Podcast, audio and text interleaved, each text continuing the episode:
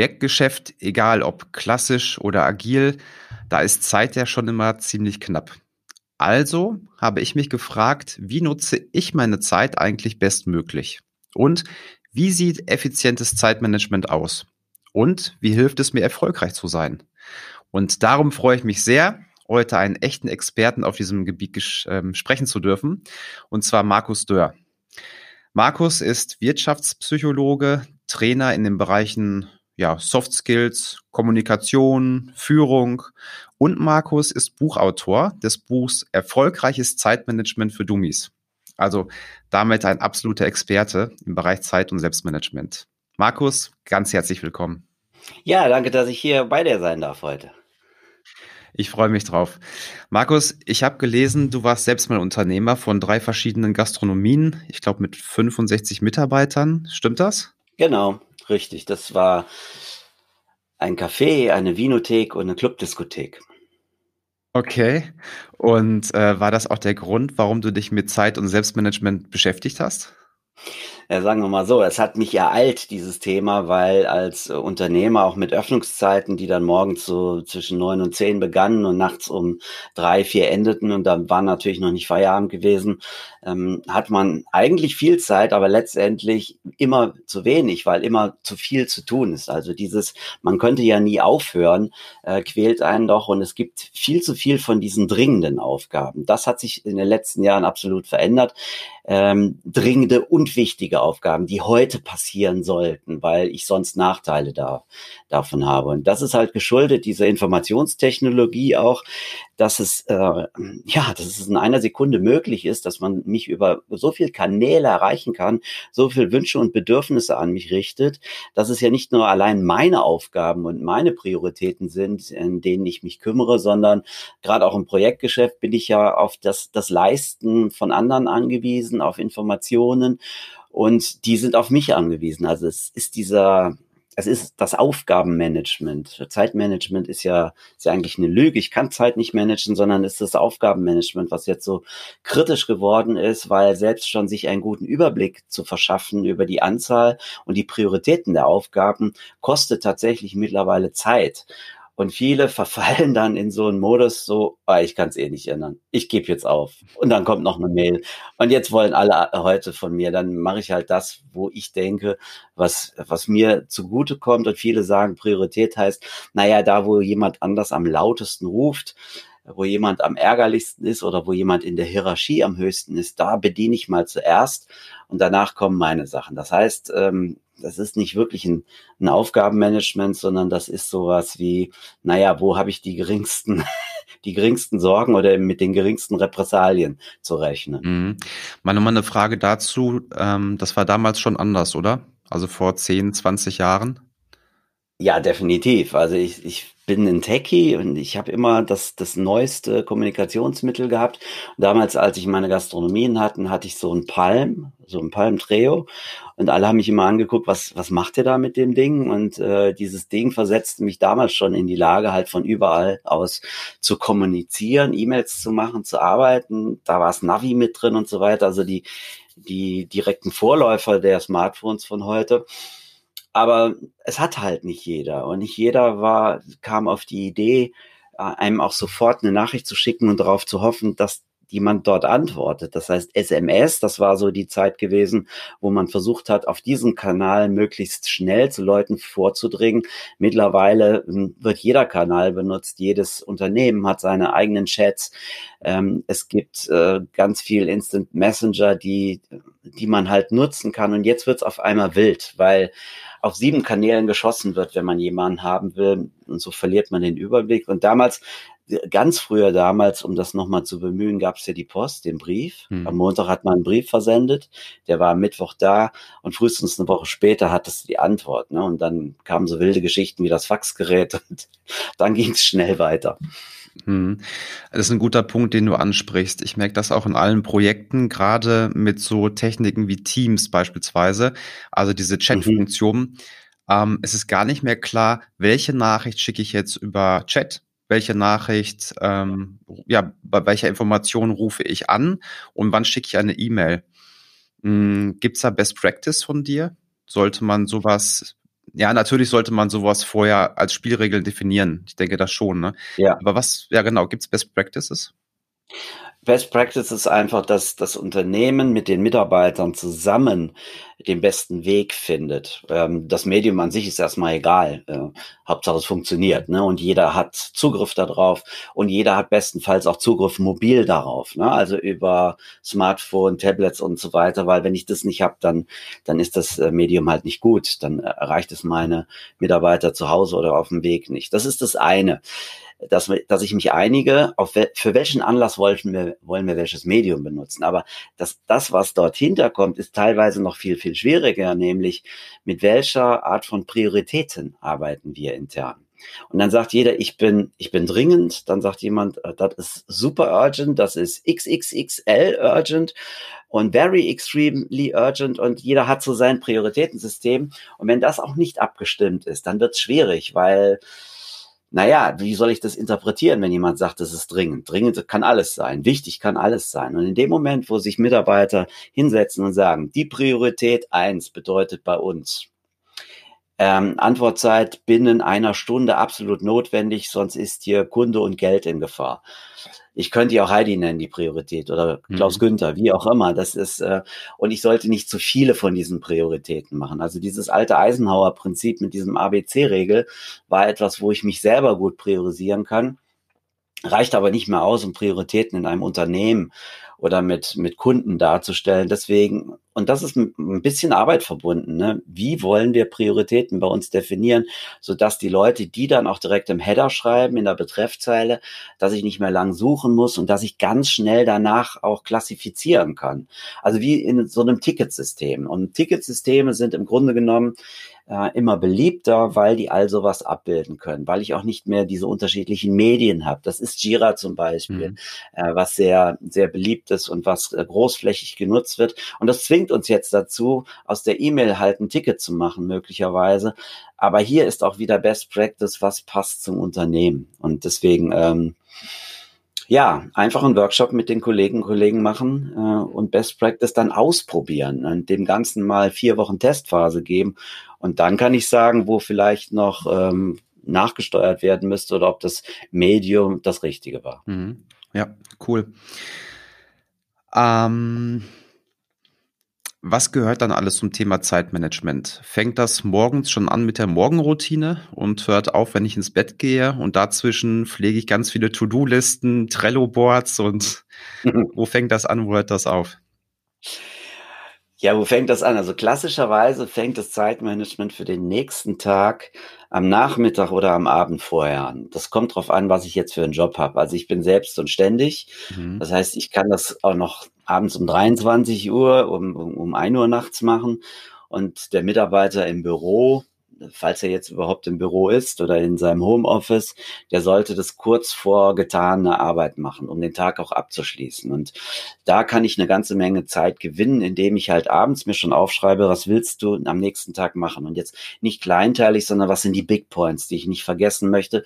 Und womit möchte ich ganz konkret am nächsten Tag starten? Und jetzt habe ich meine kleine Liste für den Tag und dann habe ich hier sowas wie Routinen, E-Mails lesen oder auf Anrufe antworten und so weiter. Und das pflegt sich dann nach und nach in den Tag ein. Also Leute, die den Tag ver verplanen von morgens bis, bis abends, die werden immer verlieren, weil sie vollkommen frustriert sind und von diesen Störungen, die sich halt ergeben, von zusätzlichen Anfragen oder einfach Unwägbarkeiten, die man nicht weiß, äh, überfahren werden.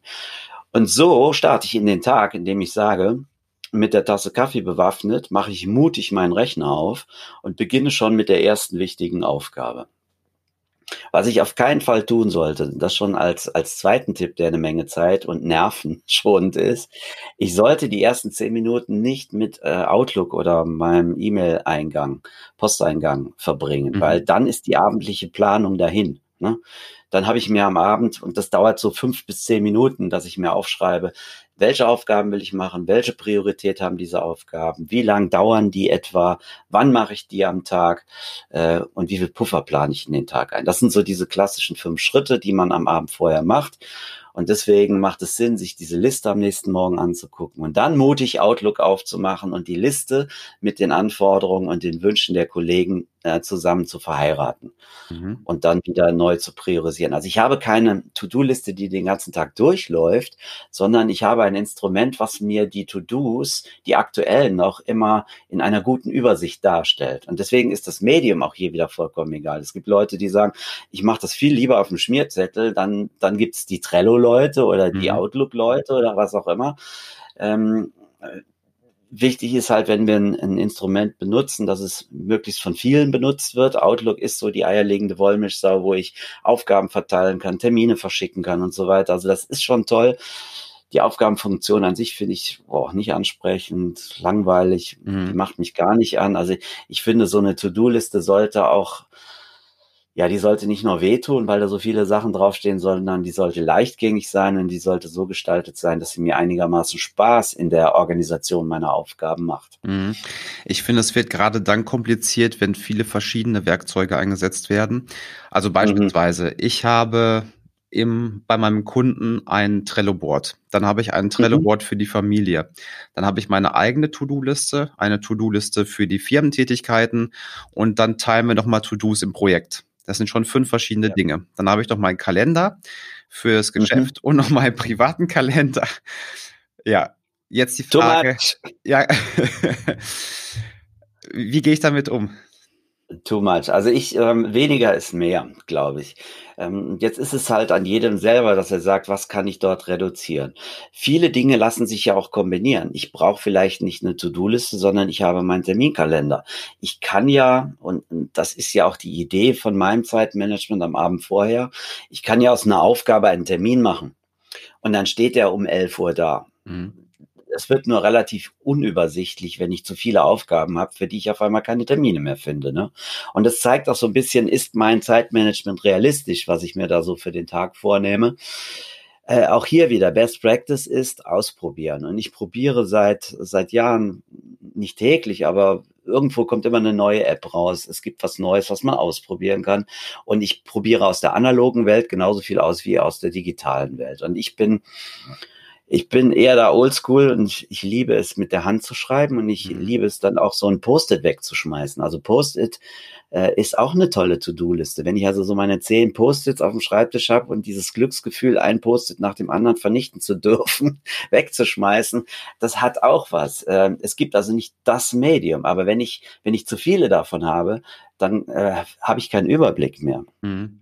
Heißt, ich kann handgeschrieben mir alles aus den unterschiedlichen Lebensbereichen auf eine Liste packen oder ich kann mir halt in eine gute To-Do-Liste eben auch alles reinpacken. Oder ich habe verschiedene Kalender einfach für Familie, die ich dann übereinander lege, genau. die ich mir dann anklicke. Genau so mache ich es ja auch. Also das geht schon ganz gut mhm. mit verschiedenen Farben, eine Übersicht. Ich habe damals vor vielen Jahren, habe ich es wirklich so gemacht, ich habe ein Blatt Papier gehabt und wie du es auch gesagt hast, dann abends, bevor ich gegangen bin, nochmal äh, die wichtigsten Aufgaben auf das Neue überführt, durchgeritten ja. das Papierblatt und dann konnte ich auch schlafen. Ne? Dann wusste ich, das Wissen ist gesichert für den nächsten Tag und ich wusste, wo ich wieder andocken musste.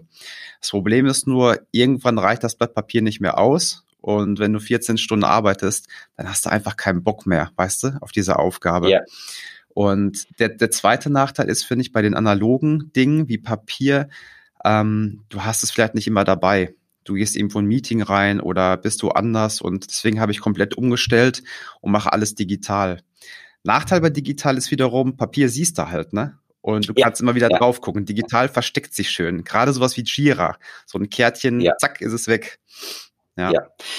Und, und da kommt es jetzt auf dich selber an. Also ich, ich habe das digital mehrmals probiert. Ich habe äh, ein Tool, was ich, was ich sehr gut finde, das heißt todoist.com. Das gibt's äh, auch als eine, eine bezahlbare Business-Version. Das ist vom Layout her so, so zurückhaltend, das ist so, so übersichtlich. Und dann habe ich mich einen halben Tag hingesetzt und habe da mal alles reingekloppt von meinen handgeschriebenen Listen. Ja, schon am nächsten Tag hatte ich vergessen, dass ich das da reingekloppt habe und dass ich das da ausprobieren wollte. Also man hat Informationen in die EDV versenkt. Mhm. Und wenn ich jetzt nicht der Typ bin, der das ständig aufmacht und wieder reinguckt, ich habe hier zu Hause drei große Monitore. Einer davon ist Outlook, der halt immer offen ist. Das heißt, hier sehe ich immer, was reinkommt. Hier könnte ich theoretisch auch meine Aufgaben äh, in Outlook machen. Und trotzdem ist es, ist es mir persönlich zuwider. Ich habe lieber eine, eine handgeschriebene Liste, weil in Zeiten von Corona bin ich jetzt auch nicht drauf. Ich muss meine Aufgaben nicht mitnehmen. Ne? Und den Einkaufszettel, den Einkaufszettel, den fotografiere ich und nehme ihn dann mit. ja, das geht auch. Ich bestelle jetzt immer online seit Januar, das funktioniert auch super. Yep. Ähm, Outlook. Outlook ist noch ein schönes Stichwort und zwar wieder kleine Anekdote zu mir als ich angefangen habe zu arbeiten vor vielen, vielen Jahren, da habe ich so gemacht, ich habe mir schön Ordner gemacht ähm, für Outlook und habe jede E-Mail von dem Posteingang in den Ordner reingezogen. Gut, irgendwann äh, bin ich mal aufgestiegen, habe ein bisschen mehr Geld verdient und dadurch kamen auch viel mehr E-Mails rein und das hat nicht mehr funktioniert. Und mhm. heute bin ich hergegangen und mache gar nichts mehr. Ich lasse die einfach im Eingang und fertig. Und wenn ich was brauche, dann suche ich das. Ich weiß ja ungefähr, von wem das kam oder wann das auch kam und fahre damit eigentlich ganz gut. Und da gibt's ja ganz verschiedene Ansätze. Ne? Die einen sagen, du musst alles flaggen, die anderen machen das wie ich ja. komplett flat. Was ist deine Meinung dazu? Das, das Einzige, was, äh, was gilt, ist, kommst du damit klar oder nicht. Also die, der Erfolg, den du mit einer Technik hast, gibt dir und der Technik recht. Äh, für mich wäre das, ähm, ja, ich mach's so halberts, wie du es machst, weil diese Zeit, immer alles in Ordner zu schicken, die möchte ich mir auch nicht nehmen, sondern ich nehme die Dinge raus, die besonders wichtig sind und habe dafür einen extra Ordner. Das heißt, ich arbeite mit zwei Ordnern. Der eine Ordner heißt aktuell wichtig. Mhm. Und da fliegen die Dinge dann auch wieder raus, damit der nicht zu groß ist, wenn sie bearbeitet sind. Und der Rest ist ja, da verlasse ich mich dann halb, halbwegs auf, auf Windows, dass ich das dann wieder finde. Aber ich habe die Erfahrung gemacht, dass äh, Windows das nicht immer kann. Also ich suche eine E-Mail, ich weiß, dass es sie gibt, ich suche nach mehreren Stichwörtern, ich finde sie nicht. Das ist, äh, das ist erschreckend. Ich habe teilweise, habe ich dann schon mal eine Stunde nach einer E-Mail gesucht, händisch gesucht, mit Scrollen gesucht und sie war da, aber äh, Windows hat sie nicht gefunden. Es liegt nicht daran, dass ich mit Windows 98 arbeite. Ich habe immer, ich habe alles aktuell und ich habe Office 365, also die, die ändern ja eh alle drei Tage dann irgendwie die Software. Also daran liegt's äh, auf keinen Fall auch hier wieder, ähm, wenn dir das gut tut, wenn du nichts vergisst und ähm, alles im Griff hast, dann reicht das möglicherweise aus. Aber dann gibt es natürlich auch im Zeitmanagement so sehr ordentliche Menschen, Perfektionisten, die halt ihre Schublade für alles brauchen. Mhm. Und dann sage ich denen halt auch, ja, ist in Ordnung, mach es so, wenn es nicht arg zu viel Zeit braucht. Vielleicht gibt es hier irgendetwas, was dazwischen liegt. Und das ist halt meine Pareto-Regel, die ich jeden Tag anwende wie kann ich mit wenig Aufwand ein gutes Ergebnis herstellen? Also wir wissen ja, mit 20 Prozent Engagement kriegen wir schon 80 Prozent vom Ergebnis hin. Also warum sollte ich weitere 80 Prozent investieren, um etwas hundertprozentig zu machen? Und so ist Pareto in den letzten Jahren mein bester Freund geworden, dass ich mir nämlich bei allen Prozessen sage, wie kriege ich das hin? Mit wenig Aufwand viel zu erreichen. Ich habe mal so ein Beispiel. Kommunikation ist immer sehr aufwendig. Äh, Gerade Kommunikation mit Kunden kann aufwendig sein. Und wenn ich im, wenn ich im Seminar, wenn ich im Vortrag bin, dann kann ich mit Kunden schlecht kommunizieren. Aber in der Pause kann ich das tun. Und jetzt schreibt mir ein Kunde, dass er vielleicht eine Terminanfrage hat. Und jetzt könnte ich hingehen und sagen, ja, sehr geehrter Herr Müller-Lüdenscheid, herzlichen Dank für Ihre erneute Anfrage. Es freut mich sehr, dass wir heute und so weiter, bla bla bla. Und ich habe mit meinen Kunden die Abmachung gemacht, dass wenn ich das in der Pause tue und in der Signatur von meinem Smartphone steht da noch unten ähm, schnell aus der Seminarpause gesendet, dass ich denen mit Halbsätzen oder auch mit einem Wort antworten darf. Mhm. Dann steht dann da drin, passt oder melde mich wieder. Und so habe ich Pareto. Ich habe in einem SMS-Stil eine E-Mail geschickt, sodass der Kunde schnell weiterarbeiten kann oder dass er zumindest weiß, was los ist. Mhm. Genauso tun wir das ja am Smartphone. Äh, mich haben während dieses Podcasts hier gerade zwei Leute versucht anzurufen. Da kann man mal schnell draufklicken auf diese vorbereiteten Antworten. Kann jetzt gerade nicht, ruf dich später an oder äh, ich werde mich nie bei dir melden. Alles, was man dort hinterlegen kann. Und äh, das ist das ist das Pareto-Prinzip. Und wenn ich das mal anwende und mir anschaue, welche Prozesse haben wir intern oder welche Prozesse ähm, werde ich benutzen in Zukunft, dann sind die hoffentlich gekürzt um, um die Dinge, die ich nicht mehr brauche. Mhm. Interessant. Ähm, Markus, ich habe verstanden, Zeitmanagement ist ein Kreislauf und du hast einen Qualitätskreislauf dafür entwickelt. Was kann mhm. ich mir darunter vorstellen?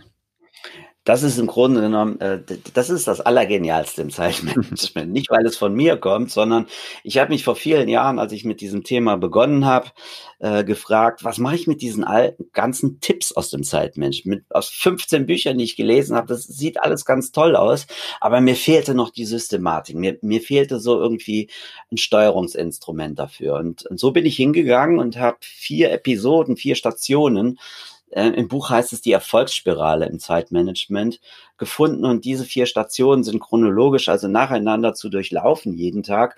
Und so sehe ich auch, warum ich am Ende eines Tages nicht das erreicht habe, was ich erreicht haben wollte. Und das beginnt mit der Definition von Zielen. Also der erste, erste Station im Kreislauf sind Ziele. Und Ziele ist synonym auch Aufgaben. Ne? Also Tagesziele heißt, welche Aufgaben würde ich heute gerne erreichen? Aber auch welche Meilensteine oder ja, welche Teilziele will ich an diesem Tag erreichen? Und wenn ich das weiß, wenn ich aufgeladen bin mit den wichtigsten Dingen des Tages, dann geht es nicht mehr darum, dass ich auch jeden, jeden letzten kleine Aufgabe mir aufschreibe, sondern ich brauche den Fokus auf das wirklich Wichtige. Und der nächste Part ist dann, und das ist ja so der größere Part, dann auch die Planung. Ich plane meine Ziele so, dass ich sie auch erreichen kann. Das heißt, Planung bedeutet realistische Planung. Ich mache aus einer Aufgabe einen Termin. Und dazu ist halt notwendig, dass ich einer Aufgabe eine, ein Zeitfenster zuordne. Und naja, klassischerweise dauert ja eine Aufgabe so lange, bis sie fertig ist. Und das funktioniert aber nicht, weil ich dann nicht mehr viele Aufgaben erledigen kann, sondern ich gebe mir einfach Zeit für eine Aufgabe. Ob die dann fertig ist oder nicht, ähm, das wird man dann eben feststellen. Hm. Frage? so, Frage, ja? kurze Verständnisfrage dazu. Ich mache das auch. Also ich setze mir selbst Kalendereinträge für die mega wichtigen Aufgaben, ne? dass mhm. ich genau weiß, das musst ja. du tun und dann ist es auch eingeplant. Hast du eine Regel dafür, wann du dir ein Kalenderteam Termin setzt und wann du das eher woanders drauf schreibst? Ähm, das kommt darauf an, wie viele Aufgaben ich an einem Tag habe. Also ich, ich versuche ja möglichst wenig kleinteilige Dinge als Termin einzugeben, also sondern das sind dann Aufgabenblöcke eher. Ich habe dann so einen Blog, der heißt Backoffice, dann habe ich einen Blog Telefonate, dann heißt es vielleicht ein Blog, ich schreibe Angebote. Also bei mir ist das gar nicht so kleinteilig. Und so habe ich den Überblick für den Tag. Und vielleicht sind in diesen Blöcken dann eher die kleinteiligen Aufgaben drin, die ich dann nochmal auf dem, auf dem Zettelchen stehen habe. Und äh, glücklicherweise muss ich in meinem Job auch nicht an tausend Sachen denken, sondern das ist ähm, leider gerade auch sehr übersichtlich. Aber damit komme ich voll, vollkommen zurecht. Mhm. Ähm, und in dem Moment, wo ich merke, ich habe keine Freiräume mehr in meinem Terminkalender, habe ich mich überplant schon. Mhm. Weil nur weil ich, weil ich Termine dort reinsetze, werden die nicht erledigt. Ne? Das ist genau wie mit einer To-Do-Liste. Wenn da 30 Sachen draufstehen, Papier ist geduldig, dann heißt das nicht, dass die auch erledigt werden an einem Tag. Und realistische Tagesplanung geht jetzt geht bei mir so, ich habe tatsächlich händisch, analog eine Zeitskala von morgens 7 Uhr bis abends 20 Uhr, wo ich dann händisch Blöcke eintrage. Und wenn ich das händisch mache, dann kann ich das auch ähm, kann ich das auch verändern über den Tag. Das ist nicht so geschickt wie digital, wo es ein bisschen schneller geht. Aber diese Liste hat jetzt ihren heiligen Ort links neben meiner Tastatur. Die kann ich immer sehen. Und wenn ich sie mitnehmen will, dann äh, kann ich die auch fotografieren. Mhm. Interessant. wenn, das, wenn das sein muss. Also das, das klingt jetzt alles andere als hochprofessionell von dem angeblichen Zeitmanagement-Experten. Ähm, professionell ist es dann, wenn es funktioniert und wenn ich nichts mehr vergesse. Und deswegen ist die Technik erstmal egal. Mhm. Das war der zweite Punkt, dass, dass ich und meine Planung funktionieren.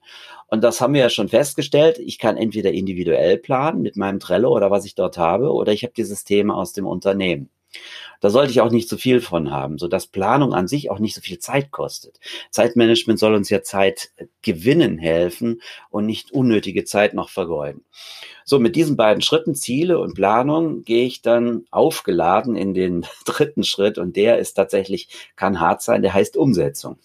Ich möchte meinen Plan jetzt umsetzen, wo meine Tagesziele drinstehen. Und das ist die Beschäftigung damit, ja, meine Konzentration zu schützen, mich vor Zeitdieben, Ablenkungen und Störungen zu schützen. Mhm. Im Grunde genommen da alles dafür zu tun, dass mein Plan durchgeht. Und dazu gehört halt, dass ich mich beschäftige mit meinen Störern und Zeitdieben. Ich empfehle sehr mal eine Woche lang Störer, Zeitdiebe und Ablenkungen aufzuschreiben und so ja ganz quick and dirty pro Minute einen Strich zu machen. Mhm. Und wenn ihr das mal gemacht habt, dann werdet ihr nach einer Woche wird euch schlecht, wenn ihr einen Strich drunter macht und die Minuten zusammenzählt. Und das sind Minimum 15 Prozent der Arbeitszeit bei den meisten pro Tag. Das können auch mehr sein, je nach Job. Und diese 15 Prozent kann ich ja nicht komplett gewinnen. Also ich kann nicht jede Störung, jede Ablenkung gegen Zeitdieb eliminieren, aber es gibt viele davon, die lassen sich einfach ähm, terminieren. Ne? Mhm. Das sind so Dinge wie der Chef kommt fünfmal äh, zwischen neun und elf in mein Büro. Wenn wir den Chef bitten würden, dass der einmal ins Büro kommt, wenn es geht, also Dinge zu sammeln oder einen Termin miteinander haben, mhm. dann habe ich viele dieser Störungen eliminiert und so weiter und so fort. Also das ist, da kann ich eine ganze Menge ähm, einfach steuern. Und äh, einer der Haupttipps ist, dass man sich halt eine Zeit auch reserviert am Tag, wo man absolut ungestört ist. Corona und das Arbeiten im Homeoffice hat dazu geführt, dass die Effizienz drastisch, dramatisch gestiegen ist, so dass ich nicht nur mehr Freizeit hätte, weil die äh, Wegezeiten wegfallen mhm. zur Arbeit und zurück, sondern man hat herausgefunden, dass man naja, so ein Acht-Stunden-Job locker zu Hause in sechs Stunden machen kann. Mhm. Und das hat, das hat nichts mit dem verbesserten Zeitmanagement zu tun, sondern allein mit der Tatsache, dass wenn ich es zu Hause kann, das kann leider nicht jeder gut zu Hause arbeiten, aber wenn ich zu Hause mich konzentrieren kann und die Störungen minimal sind, dann schaffe ich auch mehr, dann ist die Durchdringung, die Qualität einer Arbeit auch besser also von Remote zu arbeiten war schon immer mein, mein Tipp gewesen, weil man dort einfach äh, effizienter ist. Mhm. Ja, und der letzte Punkt in meinem Qualitätskreislauf oder Erfolgsspirale im Zeitmanagement ist dann, ja, die, das Controlling, die Kontrolle. Was habe ich am Tag geleistet? Bin ich mit meinen Zielen, mit meinem Plan durchgekommen. Das heißt, das ist eine tägliche Evaluation der Ergebnisse. Und so, wenn ich das jeden Tag für ein paar Minuten mache, und das tue ich ja, wenn ich die Aufgaben für den nächsten Tag schon notiere, komme ich auch drauf, was ist denn heute schiefgelaufen in meinem Zeitmanagement? Waren das Störungen? Waren das fehlende Disziplin? Habe ich mir zu viel vorgenommen? Äh, hatte ich Halsschmerzen oder was auch immer? Ich bin also nach relativ kurzer Zeit, also ich, das würde ich euch in die Hand versprechen, nach zehn Tagen bin ich der perfekte Zeitmanager für mich selber geworden, weil ich weil ich einfach jeden Tag fünf bis zehn Minuten evaluiere, was ist da passiert. Und das tun die meisten Menschen nicht. Die sagen einfach, gut, dass ich den Tag hinter mich gebracht habe. ja. Schnell, schnell einen Kölsch aufgemacht und vergessen. Und dann mache ich dieselben Fehler am nächsten Tag. Das heißt, ich starte den Tag, ohne zu wissen, was ich dort machen will. Und dann, dann ist der erste Anruf, die erste E-Mail, die nach Urgent, Urgent schreit, ist die, die mich aus dem Tag schon rauswirft. Mhm. Deswegen ist dieses, diese Fremdbestimmung wird immer weniger, indem ich ähm, mehr plane. Aber mehr plane heißt wirklich nur minimalen Aufwand. Mhm. Cool. Hast du eine Morgenroutine?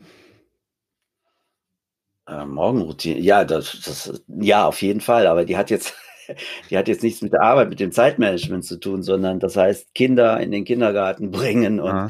da, da ist es tatsächlich so und ähm, vielleicht ist das mit Pareto auch zu beschreiben, dass wenn man, wenn man abends sich die Sachen schon hinlegt, wenn man nicht eine halbe Stunde nach den Klamotten für die Kinder suchen muss, wenn wenn alles fertig ist, so dass man morgens möglichst schnell Frühstück vorbereiten kann, dann hat man, äh, dann hat man Zeit und Nerven gespart. Das ist so eine Morgenroutine. Überhaupt Dinge zurechtzulegen, die man am nächsten Tag benutzen möchte, zurechtzulegen, damit man äh, gut starten kann.